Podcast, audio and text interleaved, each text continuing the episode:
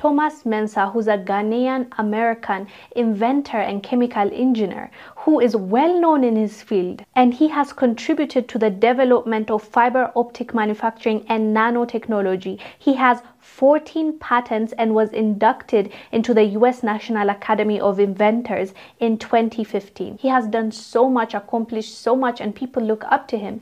He said something that is quite interesting in a recent interview. He was asked, Why is the curriculum of Ghana focused on theory rather than practice and invention? This is what he said. Now the uh, um, National Science and Maths Quiz, Yeah. uh, Quiz Master, Yeah. is talking about the fact that they are only teaching students theory in this country. Yes.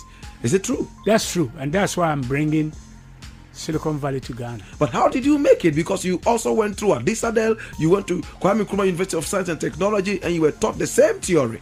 Yeah, but if I all I had was theory, that's it. That won't go nowhere. Wow. Tell me more. That won't go nowhere. Hmm. we will never reach a stage in Ghana where a child can say, "I'm going to build these cameras." Hmm. That's practical. Hmm. That's really practical. Mm. So they got to be thinking along there. Why is our educational system so theoretical rather than practical? That's what the British did to us. Mm. Hundred years ago. Mm. They say, all right, we're going to set schools over there. All the schools in Ghana, all the way to universities, theory. Teach them theory. Don't show them because we sell them technology. Don't teach them how to build cars. Don't teach them how to build the internet, smartphones. Tell them how theory.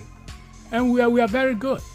He said the British did this to them. They introduced the curriculum of theory on purpose so that our students, African students, can just focus on learning about what others are doing or the basics, just the theory, and it never pushes them to experience themselves, to experiment, and to invent for themselves. It just teaches them to be an obedient employee or someone that just knows theory but knows nothing about the experiments and the invention, which is basically robbing people of their future and their skills. They could have invented so much, but that is not happening because the British designed it that way. I'm glad he's exposing this, but I also want to see this man in a place that he can contribute to the society, make him a minister of education, give him a role that will help others because he knows what he's talking about. He has the experience, he has the education, he is in the best position to help African countries and governments implement a good